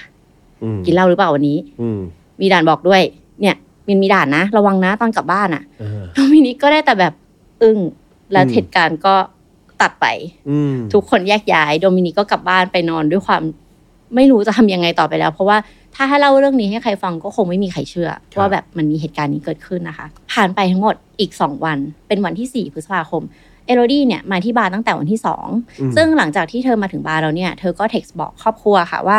โอเค ทุกอย่างเรียบร้อยดีแบบว่าเดี๋ยวโทรไปหานะ อืม แล้วเธอก็หายไปเลยค่ะ ซึ่ง เออ ครอบครัวเนี่ยก็มีโทรหาประมาณวันที่สามที่สี่ก็คิดว่าเอโรดี้น่าจะทำงานอยู่หรือเปล่า แต่ประเด็นคือมันโทรไม่ติด อ อ่า เออเหมือนโทรศัพท์ปิดเครื่อง ซึ่งเอโรดี้เนี่ยเธอเป็นคนที่รักลูกมากๆ เป็นไป ครับ ไม่ได้ที่เธอจะไม่โทรมาเช็คอินเลยว่าลูกเป็นยังไงโอเคไหมอะไรอย่างเงี้ยค่ะ อืม ทางสามีเนี่ยก็เลยตัดสินใจที่จะแจ้งตำรวจที่มาเซยค่ะ แต่ว่าสถานีตำรวจเมื่อกี้เนี่ยมันมอกุดไอเตสมันคนละที่กัน สถานีตำรวจที่มาเซยเนี่ยตอนแรกเขาก็มองว่าเอโรดี้เนี่ยเป็นหญิงสาวอายุ29 ปี อ่า หน้าตาดี อืม อาจจะไม่มีความสุขกับชีวิตหรือเปล่า อืม แล้วหนีไปกับชู้รักหรือเปล่า อืม คือมันก็อาจจะมีเหตุการณ์แบบประมาณนี้เกิดขึ้นเนาะอะไรอย่างเงี้ย ค เพ รับ ราะว่าเธอก็เป็นผู้หญิงที่โตแล้ว ถือว่า อ่า ไม่ใช่วัยรุ่นหรือว่าเด็กอะไรอย่างเงี้ยค่ะ อืม แต่สามีบอกว่าเป็นไปไม่ได้ เธอไม่มีวันทิ้งลูกแน่นอน อืม สิ่งที่สถานีตำรวจมาเซยทำเนี่ยก็คือออกหมายว่าเธอเป็นคนอ่าหายไปอะไรอย่างเงี้ยค่ะ แล้วก็ใครมีเบาะแสอะไรให้แจ้ง ซึ่งทางตำรวจที่มองกูดไอเตสอะเป็นเพื่อนกับตำรวจที่มาเซยก็เหมือนเห็นอันนี้แล้วก็แบบทำไมเรื่องราวมันคุ้นๆอะไรอย่างเงี้ยว่าแบบผู้หญิงคนนี้ดูแบบ ใช่หรือเปล่านะ ใช่ที่เอ่อโดมินิกเนี่ยมาแจ้งไว้หรือเปล่า ก็เลยยกหูคุยกัน พอเข้ามาสอบปากคำกันเรียบร้อยเนี่ยก็คิดว่ามันดูจะเป็นเรื่องราวอันเดียวกันนะน่าจะเป็นผู้หญิงคนเดียวกันที่โดมินิกเนี่ยพูดถึงว่าจะถูกลักพาตัวไปค้ามนุษย์นะคะ อืม เสร็จปุ๊บคราวนี้เขาก็เลยมาที่สถานีตำรวจอมากุดไอเตสแล้วก็มาแบบนั่งคุยกันเรียบร้อยตำรวจก็แบบค่อนข้างมั่นใจละก็เลยเรียกโดมินิกเข้ามาสอบปากคำค่ะ คราวนี้มันก็ต้องบอกแล้วแหละว่าแบบเพื่อนเป็นใคร อืม คือตอนแรกโดมินิกอะยังไงก็ไม่ยอมบอกนะคะ เพราะว่าเขาก็บอกว่าเขากลัวเพื่อนเพื่อนขคอง รับ เขาเนี่ยเป็นคนอันตรายมากๆ แบบ อืม เป็นคนน่ากลัวอะไร อื เงี้ย ม แต่ตำรวจก็บอกว่าถ้าคุณไม่บอกอะคุณก็อาจจะมีโอกาสที่จะติดคุกนะ เพราะว่าตอนเนี้ยมันคือการช่วยเหลือชีวิตผู้หญิงคนหนึ่งละ ครับ สุดท้ายเนี่ยโดมินิกก็เลยยอมบอกค่ะ เพื่อนชื่อว่ากิโยมมิงกอด อืม เราจะเรียกเขาว่ากิโยมนะคะ กิโยม ซึ่งกิโยม อืม มิงกอดเนี่ยไม่ได้ใหม่สำหรับตำรวจเลยกิโยมมิงกอดเคยมีคดีมาก่อนแล้ว ก็คืออตั้งแต่ช่วงอายุ 20เนี่ยก็ก่อคดีข่มขืนนักท่องเที่ยว อารมณ์ขับรถแล้วก็เหมือนจะมีฮิชไฮเกอร์ค่ะ ครับ เป็นสาวเยอรมันสองคน ม พอรับเขาขึ้นมาปุ๊บก็ขับรถพาไปที่เปลี่ยวแล้วก็ข่มขืน อืม แต่ว่าทั้งสองคนเนี่ยรอดมาได้ ก็เลยแจ้งตำรวจพอแจ้ง อืม ตำรวจเนี่ยเขาก็โดนจับ อืม แต่ว่าก็ติดคุกแป๊บเดียวก็ออกมา แล้วก็ อืม ก่อเหตุอะไรแบบอีกเป็นเพดดี้ครามก็คือเป็นอาชญากรคนหนึ่งอะ เขาออกคุกเป็น ค่ะ ประจ ซึ่ง อืม พอออกจากคุกมาเนี่ยก็มาสมัครงานกับโดมินิก ซึ่ง อืมจริงๆ โดมินิกเนี่ยไม่อยากรับ เพราะว่ารู้ว่ากิโยมเป็นคนที่ไว้ใจไม่ได้ แล้วก็ ครับ อันตราย ำอืม แต่ว่าก็กลัวเหมือนกันว่าถ้าไม่รับเนี่ยจะมี เดี๋ยว ปั โด ญ น หาไหม อืม อ่ะก็เลยรับมาเป็นแบบเบาเซอร์ให้กับบาร์อะไรอย่างเงี้ยค่ะ คราวนี้จะไปเจอตัวกิโยมได้ที่ไหน อันนี้ก็เป็นเรื่องยาก เพราะว่าเขาไม่มีที่อยู่เป็นหลักเป็นแหล่ง ครับ ก็คือจะพักตามบาร์ที่ไปทำงานหรือว่าพักตามบ้านเพื่อน ไปขออยู่บ้านคนนู้นคนนี้อะไรอย่างเงี้ยค่ะตำรวจก็เลยบอกว่าโอเคงั้นออกอุบายแล้วกัน อืม โทรหากิโยมหน่อยว่าให้มาเจอกันที่บาร์แห่งหนึ่ง ชื่อว่าเม็กซิกาน่าไนท์คลับ ครับ ซึ่งกิโยมเนี่ยก็เออได้ดิ เดี๋ยวไปเจออะไรอย่างเงี้ย อืม ตำรวจก็ไปซุ่มดูมีกองกำลังมากมายทั้งแบบนอกเครื่องแบบในเครื่องแบบใช่ไหมคะพอเห็นแล้วว่ากิโยมเนี่ยขับรถเข้ามาตัวของเขาเนี่ยเป็นคนนั่ง คนขับเป็นผู้ชายอีกคนหนึ่งค่ะ เป็นใครก็ไม่รู้ แต่ว่าน่าจะโตกว่ากิโยม ครับ ค่ะตำรวจก็บุกเข้าไปจับเลย อืมอืม ลากมาจากรถแต่กิโยมเนี่ยวิ่งหนี อืม ตำรวจก็ล็อกตัวจนได้พอวิ่งหนีปุ๊บเนี่ยแล้วล็อกได้ปุ๊บตำรวจก็ขนตัวค่ะ ว่ามีอาวุธหรือเปล่า ครับ สิ่งที่เจอคือ ATM ของเอโรดี้ อ๋อ อ่าคราวนี้กิโยมก็บอกว่าเฮ้ยผมเก็บได้ที่ อืม บาร์ โอ้ เออจะเอาไปคืนเจ้าของ แถได้ อ่ะตำรวจบอกว่า แถด้ดีลย ไม่เป็นไร อืม เดี๋ยวไปคุยที่โรงพัก ครับ ก็จับไปด้วยจับเพื่อนไปด้วย าา เพื่อนที่มาเนี่ยเขาชื่อว่าริชาร์ดลินเยคือริชาร์ดกับกิโยมเป็นเพื่อนกัน อืม ริชาร์ดเนี่ยไม่เคยทำผิดกฎหมายมาก่อน หมายถึงว่าอันที่ตำรวจไม่รู้นะ ก็คือเขาไม่มีเรคคอร์ดว่าเขาเคยทำอะไรผิดนะคะ อืม ริชาร์ดก็มีครอบครัว มีภรรยาแล้วก็มีลูกสาว ครับ ค่ะ เมื่อตำรวจอาสอบปากคำทั้งสองคนแล้วเนี่ยก็พบว่าตัวริชาร์ดอะดูจะไม่ค่อยรู้เรื่องอะไร แบบว่าเหมือนก็เพื่อนชวนมาก็มาม างงงๆ เออมางงๆก็มา อืม ด้วยอะไรอย่างเงี้ยค่ะก็ ครับ ให้ความร่วมมือแต่ว่าไม่ได้พูดอะไร ม แต่กิโยมเนี่ยก็บอกว่าโอเคอะเรื่องราวของเขาเนี่ยนะเขายอมรับว่าเขาว่าหลอกเอโรดี้จริง ครับ ๆ แต่ว่าเขาไม่ได้ตั้งใจจะมาแบบทำอะไรไม่ดีไม่ร้ายนะเขาอยากจะขโมยบัตรเครดิตของเธอ อืม ซึ่งย้อนกลับไปเอโรดี้เนี่ยไม่ใช่คนรวยอะไรนะ อืมอืม ถ้าเขาจะเลือกเหยื่อที่มาสแกมเนี่ยเขาก็อาจจะต้องทำการบ้านมากกว่านี้ไหม อืม อ่ะเสร็จแล้วปุ๊บเขาก็บอกว่าพอมาเจอกันเนี่ยเขาก็เอา ATM ของเธอมาจนได้ อืม แล้วก็ทุบตีเธอ เพราะว่าต้องการให้เธอเนี่ยบอกรหัส ATM อืม เมื่อเธอยอมบอกรหัส ATM แล้วเนี่ย เขาก็ไวแวะปั๊ม แล้วก็ไปกด ATM ก็เห็นว่าโอเค บอกความจริง ก็เลยปล่อยเอโรดี้ไป หลังจากนั้นก็ไม่รู้แหละว่าเกิดอะไรขึ้น อืม ตำรวจก็บอกว่าไม่เชื่อ อืม ไม่จริงนะคะ ซึ่งตำรวจก็บอกว่าโอเค ผมจะไปดูที่บ้านของริชาร์ดลินเยหน่อย ขอดูหน่อยว่า มันมีหลักฐานอะไรอีกไหม อืม อืมเมื่อบุกเข้าไปที่บ้านของริชาร์ดลินเยค่ะ เหมือนหนังสยองขวัญแปลกๆเรื่องหนึ่งนะคะ อืม เพราะว่าภรรยาแล้วก็ลูกสาวของเขาเนี่ย นั่งทานอาหารอยู่ คุณแฮมนึกภาพแบบว่าเรากินข้าวอยู่ที่บ้าน แล้วมีตำรวจแบบเฮ้ย FBI สมมติเฮ้ยหนูสวัสดปั๊บทุกทุกคนหมอบลงแล้วภรรยากับลูกก็คือ กินต่อ เออจริงเหรอ เออ ดูไม่แคร์ ไม่สน อืม ตำรวจก็บอก อ่ะ งั้นจะคนไม่สนลูกใครทั้งนั้นก็คือเข้าไปคนบ้าน อาจจะหิว ไม่เขากลัว อ๋อเขากลัว เหมือนกับแบบเขารู้อยู่แล้วว่า ว่าจะต้องมีเหตุการณ์เนี้ยเกิดขึ้น อืม แล้วเขาก็แบบไม่สนอ่ะเขากลัว อืม กิโยมหรือกลัวอะไรสักอย่างหนึ่งอ่ะ ม เอออ ม เสร็จปุ๊บตำรวจเนี่ยก็พบกับข้าวของเครื่องใช้ค่ะ ครับ กระเป๋าผู้หญิง อืม ชุดเดรส อืม รองเท้าหนึ่งคู่ แล้วก็โทรศัพท์มือถือของเอโ o ดี้ค่ะ อืม อ่ะ มันก็แบบแปลว่าเอโ o ดี้เนี่ยจะต้องเคยมาที่นี่แน่นอนนะคะ แต่ว่า ซึ่งซึ่งบ้านที่ตำรวจไป ค่ะ ค้นคือบ้านของริชาร์ด บ้านของริชาร์ด เพื่อนของกิยงก เพื่อนของ ที กิโยม อืม ค่ะทางครอบครัวดิฉันก็บอกว่าไม่รู้ไม่เห็นไม่ไม่รู้อะไรทั้งนั้นอะไรเงี้ย อืม ซึ่งคนบ้านแล้วเนี่ยมันก็ไม่มีไม่มีเอโรดี้อยู่ อืม ซึ่งตำรวจก็แบบมันอะไรกันเนี่ย สุดท้ายก็ต้องจับภรรยาของริชาร์ดเนี่ยมาที่โรงพักด้วย ม เพื่อสอบปากคำแต่แน่นอนว่าภรรยาของริชาร์ดเนี่ย เธอไม่ใช่แบบอาชญากรมืออาชีพหรืออะไรเงี้ยเธอก็เลยเล่าให้ฟังว่า คือกิโยมเนี่ยมาที่บ้านมาเคาะแล้วก็บอกว่าต้องการลงจอดรถ อืม อืมริชาร์ดก็เลยพาออกไป ก็คือที่บ้านของพวกเขาเนี่ย มีโรงจอดรถที่อยู่ไม่ไกลจากบ้านมากประมาณแบบ 500 เมตรเดินไปได้ค่ะ อืม ซึ่งกิโยมเนี่ยก็บอกกับริชาร์ดว่า มีผู้หญิงอยู่ท้ายรถ อืม เขาจะเอาไปขาย อืม เป็นกระบวนการค้ามนุษย์ แล้วก็จะได้เงินก้อนใหญ่ ถ้าให้ที่ซ่อนอ่ะ เดี๋ยวจะให้เงิน อ่า ริชาร์ดก็ เออก็ได้ อารมณ์แบบ ง่ายๆ ก็อยากได้เงิน อืม อ่ะ อืม แต่ก็ อืม เขาบอกว่าเขาไม่เห็นผู้หญิงอะไรทั้งนั้นแหละ ครับ คือเอลดี้เนี่ยน่าจะอยู่ในท้ายรถอะค่ะ ครับ ก็เลยไม่เห็นนะคะ ซึ่งเขาก็บอกว่าเขาก็เปิดลงรถให้ แล้ อื ว ม หลังจากนั้นเขาก็ไปทำงาน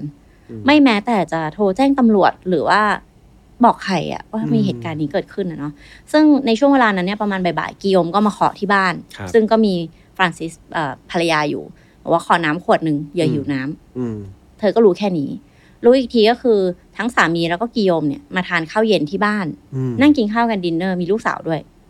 กิโยมเนี่ยก็ให้สิ่งของเนี่ยที่เขาเอามาจากเอโรดีอะค่ะ อืม ทางครอบครัวของริชาร์ดลินเยแล้วก็บอกว่า เขาคงต้องกำจัดเหยื่อแล้วแหละ อืม ซึ่งเอาริชาร์ดก็ถามว่ากำจัดยังไงเหรออะไรเงี้ย อืม เขาก็ทำท่าเนี่ย อืม อ่าเสร็จปุ๊บครอบครัวก็ไม่ว่าแจ้งตำรวจอีกก็เลยเหมือนแบบ อาจจะเป็นเพราะว่าเขาอะกลัวกิโย กวมอืม แล้วเขามีลูกสาว ครับ เป็นแบบอายุ 13 อะไรเงี้ย ก็อาจจะกลัวว่ากิโยมจะมาทำร้ายลูกหรือเปล่าอะไรเงี้ย ซึ่งกิโยมเนี่ยก็ให้โทรศัพท์มือถือเนี่ยกับลูกสาวค่ะ เหมือนแบบเออได้มือถือเครื่องใหม่อ่ะเอาไปใช้อะไรเงี้ย อืม ลูกก็รับมาค่ะ คราวนี้พอตำรวจรู้อย่างนี้แล้วเนี่ย ก็เลยไปค้นที่โรงรถค่ะ ครับ สิ่งที่พบเนี่ยก็จะเป็นพวกขวดน้ำก้นบุหรี่ อืม ยาต้องห้ามต่างๆ พวกสารที่เอาไว้น็อกเอาเหมือนแบบว่าให้ สลบ เออให้สลบอะไรอย่างเงี้ยค่ะ แล้วก็เอ่อน้ำมัตสุจิ อืม ก็คิดว่าน่าจะมีการล่วงละเมิดทางเพศ ครับ แต่ว่ากิโยมบอกว่าไม่นะ เขาไม่ได้ทำ อืม อื อื ม ม เขาก็ปฏิเสธปฏิเสธอะไรอย่างเงี้ยค่ะ จนตำรวจเนี่ยเอาของทั้งหมดที่เจออะไปบอกกิโยมว่า ตอนเนี้ยเรามีหลักฐานทุกอย่าง อืม ที่จะทำเนินดำเนินคดีกับคุณ คุณจะเล่าว่าอย่างไร รับสารภาพไหม เอออ ม คุณจะเล่าว่าอย่างไร กิโยมก็มีเรื่องราวของเขา เขาก็บอกว่า เออเขาก็จับเอโรดี้มาจริง อยู่ในโรงรถนี้จริง แต่ว่าเขาไม่ได้ทำอะไรนะ เขาตั้งใจที่จะปล่อยเธอ ก็เลยขับรถออกไปด้วยกัน อืม แต่เมื่อขับรถออกไปด้วยกันแล้วในช่วงที่เขากำลังปล่อยเธอเนี่ย อืม เอโรดี้เนี่ยเข้ามาเหมือนแบบเตะเขา อืม เขาก็เลยรัดคอเธอ จนเธอเสีย อืม ชีวิต อืม แต่ว่าตำรวจว่าแต่หลักฐานมันไม่ได้เป็นอย่างนั้น เพราะในโรงรถเนี่ย พบทั้งคราบเลือดคราบน้ำอสุจิอะไรต่างๆ มากมาย แล้วก็พบเชือกที่มี DNA ของเอโรดี้อยู่ อืม คิดว่าเหตุการณ์ทั้งหมดอ่ะมันน่าจะเกิดขึ้นแบบนี้มากกว่าค่ะ ก็คือว่าเขาพาเอโรดี้เนี่ยมาในที่จอดรถใช่ไหมคะ ครับ แล้วก็ทำการทรมานเธอประมาณสองวัน อืม จนเธอเสียชีวิต ก็แล้วเธอก็เอาศพเนี่ย ไปทิ้งที่ อืม อื่น อืม ค่ะ สุดท้ายเนี่ยเขาก็ยอมรับว่า เออเขาเขาซ่อนศพเอโรดี้ไว้ที่ไหน ซึ่งอยู่ที่ท้ายรถของเธอเองค่ะ จอดอยู่ในสุสานแห่งหนึ่ง อืม ค่ะ ก็คือเหตุการณ์น่าจะเป็นอย่างที่ตำรวจคาดการณ์เอาไว้ ครับ เขาไม่ได้มีเจตนาที่จะปล่อยเธออยู่แล้ว ตั้งแต่แรก อืม ค่ะ พอพบศพอะไรเรียบร้อยแล้วเนี่ย จากการชันสูตรพลิกศพก็พบว่าเอโรดี้น่าจะทรมานมากก่อนที่เธอจะเสียชีวิต อืม นะคะสุดท้ายเราก็มีการขึ้นศาล ครับ ในศาลเนี่ย ขึ้นศาลพร้อมกันนะ อืม ทั้งริชาร์ดลินเยภรรยาแล้วก็กิโยม อืม ซึ่งตอนแรกก็นึกว่าเขาจะแบบ แยกเนาะอะไรเงี้ยตอนอาจจะเป็นขึ้นศาลแรกขึ้คนรับ พร้อมกัน อืม ทางครอบครัวดิฉันเนี่ยเครียดมากเหมือนแบบไม่พูดอะไรเลยคือแบบเครียดอะค่ะ อืมอืมอืม แต่ทางกิโยมเนี่ยดู ชิว ชิลอ่ะ มา พอ บ่อย ได้ขึ้น อืม สแตนเหมือนแบบได้ขึ้นพูดว่าเหตุการณ์เป็นอย่างนี้เขาก็พูดว่าคนที่ฆ่าเอโรดี้อ่ะก็คือริชาร์ด อืม แล้วคือทั้งศาลก็แบบฮือฮาฮือฮาริชาร์ดก็เป็นลมลงไปเลย ค่ะแบบเออ ไม่จริงอะไรอย่างเงี้ย อืม แต่ว่ามันก็น่าจะเป็นแค่อีกหนึ่งการโกหก เพราะว่า ครับ กิโยมเนี่ยไม่เคยยอมรับผิดว่าเขาอะตั้งใจที่จะละล่วงละเมิดทางเพศ แล้วก็ฆาตกรรมเอโรดี้ อืม เขาอะหยามครอบครัวเอโรดี้ด้วยซ้ำว่า ก็เอโรดี้อะเชื่อในสิ่งที่มันดีเกินจริงเอง คิดหรอกว่าดิวแบบเนี้ยมันจะแบบมาได้ง่าย ๆ แล้วตอนที่เขาได้เจอเธออะเขาก็รู้สึกว่าเขาชอบเธอจริง อืม ๆ แล้วทั้งคู่เนี่ยก็ชอบกัน อ่า อ่ะใช้ใช้เวลาอยู่ด้วยกัน อื มันเป็นแค่ความผิดพลาดในช่วงที่กำลังจะปล่อยตัวเฉย อืม ๆ แต่แน่นอนว่าศาลก็ไม่เชื่ออ ม เพราะมันต้องตามหลักฐานนะแล้วอีกอย่างหนึ่งเขาก็เคยก่อคดีอะไรแบบนี้มาแล้วค่ะ ครับ ก็ทางครอบครัวของริชาร์ดลินเยกับภรรยาเนี่ยก็ติดคุกนะคะติดทั้งหมด 6 ปีค่ะ อืม เพราะว่าถือว่าให้ความช่วยเหลือ เพราะจริงๆแล้วมีโอกาสที่จะช่วย อืม เอโรดีได้ ครับ ค่ะ แต่ว่าไม่ได้ช่วย อืม ส่วนกิโยมเนี่ยก็ติดคุกตอนแรกตลอดชีวิตนะคะ แต่ว่าสุดท้ายสามารถอุทธรณ์ได้จนถึงลดมาเหลือ 30 ปี อืม เพราะฉะนั้นตอนนี้เนี่ยครอบครัวของริชาร์ดลินเยเนี่ยเป็นอิสระแล้ว ครับ นะคะ ส่วนกิโยมมิงกอดเนี่ยเขาจะได้ออกจากคุกในปี 2038 ค่ะ อืมก็อีกไม่กี่ปีนะ ซึ่งตอนนั้นเขา จริ ก็อาจจะอายุประมาณ 60 กว่าอะไรแบบเนี้ย70 อะไรอย่างเงี้ย ๆยังเป็นพิษเด็กเยอะเลยนะถ้าเอาจริงๆอะ ใช่ค่ะ อืมอืมอืม นี่ก็คือเรื่องราวที่นำมาเล่าให้ฟังกันในวันนี้ ได้เอ๊ะเพื่อนคนแรกเลยอ่ะ Dominic Dominic โดนไหม ไม่โด อะร น ห ค่ะ คือตอนแรกอะก็จะโดนแบบเหมือน คือเหมือนเราว่าจริงๆตำรวจอะน่าจะดูที่ attention แหละ เพราะว่า อืม ถ้าโดมินิกอะไม่เอาเรื่องนี้มาเล่าอะอาจจะไม่รู้ไปเลย อืมอืม ว่า คือรู้ว่าเอโรดี้หายไป แต่ไม่มีวันที่จะรู้ว่าเกิดอะไรขึ้น อืม แต่ว่าเหมือนเขาก็คงกลัวกิโยมอะไรเงี้ยแต่สุดท้ายเขาก็บอกนะว่าเออ ก็คือกิโยมแล้วเขาก็ให้ความช่วยเหลือตำรวจโดยการที่นัดมาอะไรอย่างเงี้ยค่ะ ครับ เราว่ามันก็คงสามารถบอกได้ว่า คือคนคนๆเนี้ยเขาก็พยายามจะทำความดีแหละ อ่า แต่มันช้าไปหน่อย เพราะว่าถ้าเขายอมบอกชื่อกิโยมตั้งแต่แรกอะค่ะ ก็อาจจะช่วยเอโรดีได้เหมือนกัน อืม แต่ว่าเขาไม่ได้ถูกดำเนินคดีอะไรนะคะ อืม ซึ่งเขาก็ให้สัมภาษณ์กับสื่อทีหลังเนี่ยว่าแบบ มันก็เป็นเรื่องที่เขาจะรู้สึกผิดไปตลอดชีวิตอะที่เขาไม่สามารถที่จะช่วยเหลือชีวิตผู้หญิงคนหนึ่งได้ แล้วก็รู้ว่าก่อนที่เธอจะเสียชีวิตเนี่ย เธอน่าจะแบบ เจออะไรมาเยอะมากมายค่ะ นั่นสิ อืม เนาะแสดงว่าเขาเขาได้บอกไหมครับ ว่าสุดท้ายแล้วเนี่ยเขาเรียกว่าอะไรนะ แรงจูงใจจริง ๆ เนี่ยมันคือความต้องการทางเพศหรือ ค่ะ ว่าต้องการจะเอาไปขายจริง ๆ อย่างที่เขาบอกนะเขาได้บอก ไม่ได้บอกว่าจริง ๆ แล้วมีการเอาไปขายไหม แต่คิด อืม ว่าแรงจูงใจทางเพศเนี่ยใช่แน่นอน อืม ส่วนเรื่องเงินเนี่ยเป็นเรื่องรอง เพราะว่าเอาจริงๆเอโรดี้ก็ไม่ได้มีเงินเยอะแยะอะไรขนาดนั้นอยู่แล้ว อืม ซึ่งถ้าสมมติว่าจะเอาไปขายอ่ะก็คงไม่ลงมือฆ่า นั่นสิ อืม ก็เลยคิดว่าน่าจะเป็นการอยากหลอกมาล้วนๆ สนองตัณหาของตัวเอง เพราะว่าคือตัวกิโยมเนี่ยก็บอกว่าเออตอนที่เห็นเอลดี้ส่งรูปมาค่ะ เป็นรูปของของเธอเองนะ อืม เขาก็แบบหมกมุ่นในตัวเธอมากอะเหมือนแบบยังไงก็ต้องเจอให้ได้ เอ ต้อง อ ได้คนนี้ อะ อะไรไรอย่อา ย่าง งเงี้ เงี้ย ย ใช่ค่ะ อืมอืมอืม อันเนี้ยก็คือจริง ๆ อ่ะ ก็คล้ายๆกับคดีของคุณแฮมนะ เพราะว่าเรารู้สึกว่าอย่างคดีของคุณแฮมเนี่ย เธอก็มีความฝันที่อยากมาใช้ชีวิตที่ประเทศญี่ปุ่น คดีของเอโรดี้เองอ่ะ เธอก็มีความฝันที่อยากจะเป็นนางแบบ หรือว่าความฝันที่ลึกไปกว่านั้นเนี่ยคือการ provide สิ่งที่ดีกว่าให้กับครอบครัว อืม มีอาชีพการงานที่ได้เงินเยอะๆ หรือว่าในในเวลาสั้นๆ เนี่ย สามารถหาเงินได้ก้อนหนึ่งที่เป็นก้อนใหญ่ก็แบบเอาละ เพราะว่าอยากให้ลูกหรือว่าครอบครัวสบายกว่านี้อะไรอย่างเงี้ยค่ะ อืม เพราะฉะนั้นคือจะถามว่าคนพวกนี้เขามีความผิดอะไรเขาก็ไม่ผิดนะ ไม่ผิดเลยอะ่ะ เพราะว่าคือจะบอกว่ามันมีคนที่เขาเชมตรงนี้เหมือนกันนะว่า ครับ ก็คุณเชื่อคนง่ายอะไรเงี้ย อืม เพราะว่าเอาจริงๆถ้าอย่างเราฟังกันดิวเนี่ยมันก็มันก็ดีจริง ๆ แหละ อืม แต่ว่าเขาไม่รู้ไง อืม คือว่าโลกใบเนี้ยมันมีคนแบบนี้อยู่อะ อืม คนที่จะมาแบบฆ่าหลอกลวงอะไรแบบเนี้ย อืม อืมอืมอืม ก็ก็เลยหยิบยกเรื่องนี้มา มาเล่าให้กับช่อง Final f i l e ฟังกัน เผื่อว่า ครับ เรื่องราวของการไปเจอเอเจนซี่หรือว่าการถ่ายแบบหรืออะไร อืม เดี๋ยวนี้ใครๆก็อยากเป็น KOL เป็นถ่ายแบบอะไรอย่างเงี้ยเนาะ Influencer เออเป็นอินฟลูเอนเซอร์คือเราเป็นได้แต่ว่าเวลาเราไปไหนอะไรเงี้ยก็ต้องแบบดูนิดนึงหรือว่า ครับ แจ้งทุกทุกวันนี้เทคโนโลยีมันก็ดีและมากแล้วอะไรเงี้ยก็อาจจะแบบส่งไว้หน่อยว่าตอนนี้อยู่ที่นี่นะโลเคชันหรือว่า ครับ แบบถึงแล้วเดี๋ยวกลับเดี๋ยวบอก อืม อะไรเงี้ยเสร็จปุ๊บออกอะไรเงี้ยก็ว่ากันไป อืมม ก็อาจจะช่วยได้ในระดับหนึ่ง ได้ได้เป็นข้อคิดที่ดีมาก จริง ๆ เห็นด้วยกับกับคุณวิมาก ๆ แล้วก็อีกอีกประเด็นหนึ่งที่มันน่าเศร้าเลยก็คือ มันเหมือนความฝันน่ะ มันเป็นเรื่องที่ดีเนาะ อืม ทุกคนที่มีความฝันจริง ๆ เป็นสิ่งที่ดี ค่ะ บางคนไม่รู้ว่าตัวเองฝันอยากเป็นอะไร อันนั้นก็ก็มุมหนึ่งก็อาจจะยังไม่เจอตัวเอง แต่คนที่เจอความฝันของตัวเองแบบชัดเจนแล้วเนี่ย เอาจริงๆมันเป็นเรื่องที่ดี ค่ะ แต่มันเป็นความน่าเศร้าที่ความฝันมันถูกถูกคลิกโดย อืม คนบางกลุ่ม ให้มันกลายเป็นเหยื่อล่อ ใช่ ซึ่งมันเป็นอะไรที่น่าเศร้ามาก จุดเนี้ยมันเป็นจุดที่ต้องอ่ำกลับมาคิดกับตัวเราเองเหมือนกันเนาะ คือพอเวลาเรารู้ว่าความฝันเราอยากจะเป็นอะไรเนี่ย มันจะมีความมุ่งมั่นเป็นพิเศษใช่ไหม ค่ะ มีว่าเอ้ยเราอยากจะทำให้ได้ ใช่ จนบางครั้งอ่ะมันขาดความ ตึกไตรตรอง ไตรตรองหรือความ อืม ระมัดระวัง เพราะเรารู้สึกว่าเฮ้ยนี่คือความฝันนะเราอยากจะ อ่า ได้แล้ว ค่ะ บางทีความฝันเป็นสิ่งไม่ผิดอย่างที่มิบอกเลย แล้วก็มันไม่มีวันผิดด้วย กับ อืม การที่เราจะฝันอยากจะทำอะไรสักอย่างหนึ่งแต่ว่าในการไปถึงความฝันเหล่านั้นอ่ะ ม อยากให้เรามี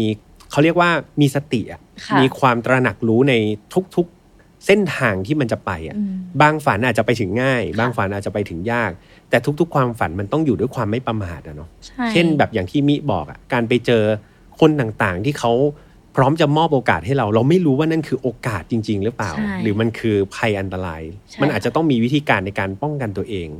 เนอะ ใช่ แต่ว่าต้องบอกว่าเหตุการณ์อันเนี้ยมันเกิดขึ้นประมาณปี 2005 อื มันก็ยังเป็นยุคแบบเริ่มต้นมากๆของอินเทอร์เน็ตที่แบบ มันก็มีคนหลอกกันแล้วแหละ แต่ว่า อืมอืม ไอ้เรื่องราวที่แบบถูกเผยแพร่ออกไป ให้คนแบบมีความตื่นรู้อะไรเงี้ย ครับ ก็ยังน้อยแต่ เท่าที่มีดูทุกวันเนี่ยก็ยังมีคนโดนหลอกอยู่นะ ในการแบบ อืม ไปพบเจอคนที่เราไม่รู้จักอะไรเงี้ย เพราะฉะนั้นก็เลยรู้สึกว่า มันไม่เกี่ยวว่าปีอะไรละกัน เอาเป็นว่า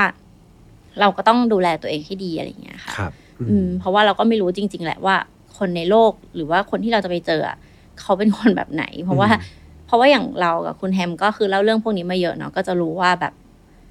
โลกนี้มันน่ากลัวนะ อืม อืม มันก็มีทั้งมุมที่ดีและมุมที่ไม่ดี ใช่ เนาะ ค่ะ ปะปนไปอยู่ ยังไงก็ต้องระมัดระวังตัวเองให้ดีละกัน ใช่ค่ะ ก็หวังว่าทั้งสองเรื่องจะเป็นประโยชน์นะครับ กับผู้ฟังไฟนอตฟาวเนาะน้องมีปิดท้ายนิดนึง ค่ะ ฝากรายการมิสวง ค่ะ โอเคค่ะ ก็มีนะคะก็มาจากช่องมิสวงนะคะ ถ้าเกิดว่าชอบเรื่องราวลึกลับทรูครามอะไรต่างๆ แต่ว่าเล่าในสไตล์ที่เหมือนเล่าให้เพื่อนฟังเนี้ยเหมือนที่มีมานั่งเล่าให้คุณแฮมฟังเนี้ยก็สามารถติดต่อได้ที่ช่องมิสวงค่ะ ทั้งพอดแคสต์แล้วก็ทาง YouTube แล้วมี TikTok ด้วยนะคะ มี แต่ ติ๊ก ว่า ต็อกด้วยอ่า ไม่ค่อยได้ท เราสายเล่ายาวใช่ไหมไปติ๊กต็อก ำ จะ ใช่ ไม่ถ เพ นั อ ด เราเราต้องเล่าเร็วๆแล้วเล่าเหนื่อยกว่าเล่ายาวๆแต่คุณแฮมเป็นไหมคุณแฮม เป็น เคย เป็น ลอง เป็น ใช่ไหม เป็นดองแล้วครับ ตอนนี้ก็ดองแล้ว สวัสดีค่ะวันนี้นะคะอ่ะ สิบห้าวีแล้ว เออแบบหมดแล้วอะไรอย่างเงี้ยค่ะ อืมอืม เออ อืม ก็แต่ว่าก็ติดตามกันได้ค่ะ จริง ๆ แล้วจริง ๆ ก็มีอินสตาแกรมมีอะไรอย่างงี้แต่ว่ามินก็เป็นส่วนตัวก็ไม่ค่อยได้ลงอะไรที่เกี่ยวกับคดงคดีเท่าไหร่นะคะ ครับ แต่ถ้าอยากพูดคุยกันก็สามารถเข้ามาเจอกันที่เพจ Facebook ก็ได้ค่ะ หรือว่า Instagram เข้าไปดูใน YouTube ก็ได้ค่ะ ครับ โอเคไงวันนี้ขอบคุณน้องมีมาก ขอบคุณคุณแฮมมากเลยค่ะ แล้วก็ขอบคุณทุกคนในช่อง Final f i l ด้วยนะคะ แล้วก็ทีมงานด้วยนะคะ ๆ ขอบคุณมากไว้มีโอกาสหน้าเดี๋ยวเชิญมาอีก ค่ะ เชิญน้อ ยิ ง น วิ ดี ว ค่ะ อีกวันนี้ดีมากๆครับเป็นเรื่องที่ ค่ะ ดีมากๆสำหรับไฟนอตฟาวครับ เรายังออกอากาศแบบนี้ทุกวันอังคารเหมือนเดิมทางช่องของ Mission to Pluto ครับ ไม่ว่าจะเป็น YouTube Spotify SoundCloud Podbean Apple Podcast ครับ ใครที่อยากฟังแบบ Podcast ยาวๆ ก็สามารถไปฟังได้ใน Apple Podcast หรือว่า Spotify นะครับ ก็ฟังยาวๆได้เลยเป็นสายนอนอยู่แล้วเนาะเรา ใช่เราเราสองคนเป็นสายส่งทุกคนเข้านอน ถูกต้องก็เปิดนอนหลับนะครับเป็นการปั่นวิวพวกเราไปในตัว ค่ะ ถ้าอยากมีอะไรพูดคุยกันต่อครับ ก็ตามเข้าไปในกลุ่ม Final f i l e Family ได้ครับ เป็นกลุ่มปิดใน Facebook นะครับ ก็พูดคุยกันในนั้น พี่แฮมก็อยู่ในนั้นเหมือนกัน แล้วก็รอเจอทุกคนในทุกๆวันนะครับไงดูแลตัวเองดีๆ วันนี้ผมกับคุณมิลาไปก่อนนะครับไว้เจอกันใหม่โอกาสหน้า สวัสดีครับ สวัสดีค่ะ Mission to Pluto Podcast let's get out of your orbit พบกับเรื่องราวที่คุณอาจจะหาไม่เจอ แต่เราเจอใน f i n a l f i l e Podcast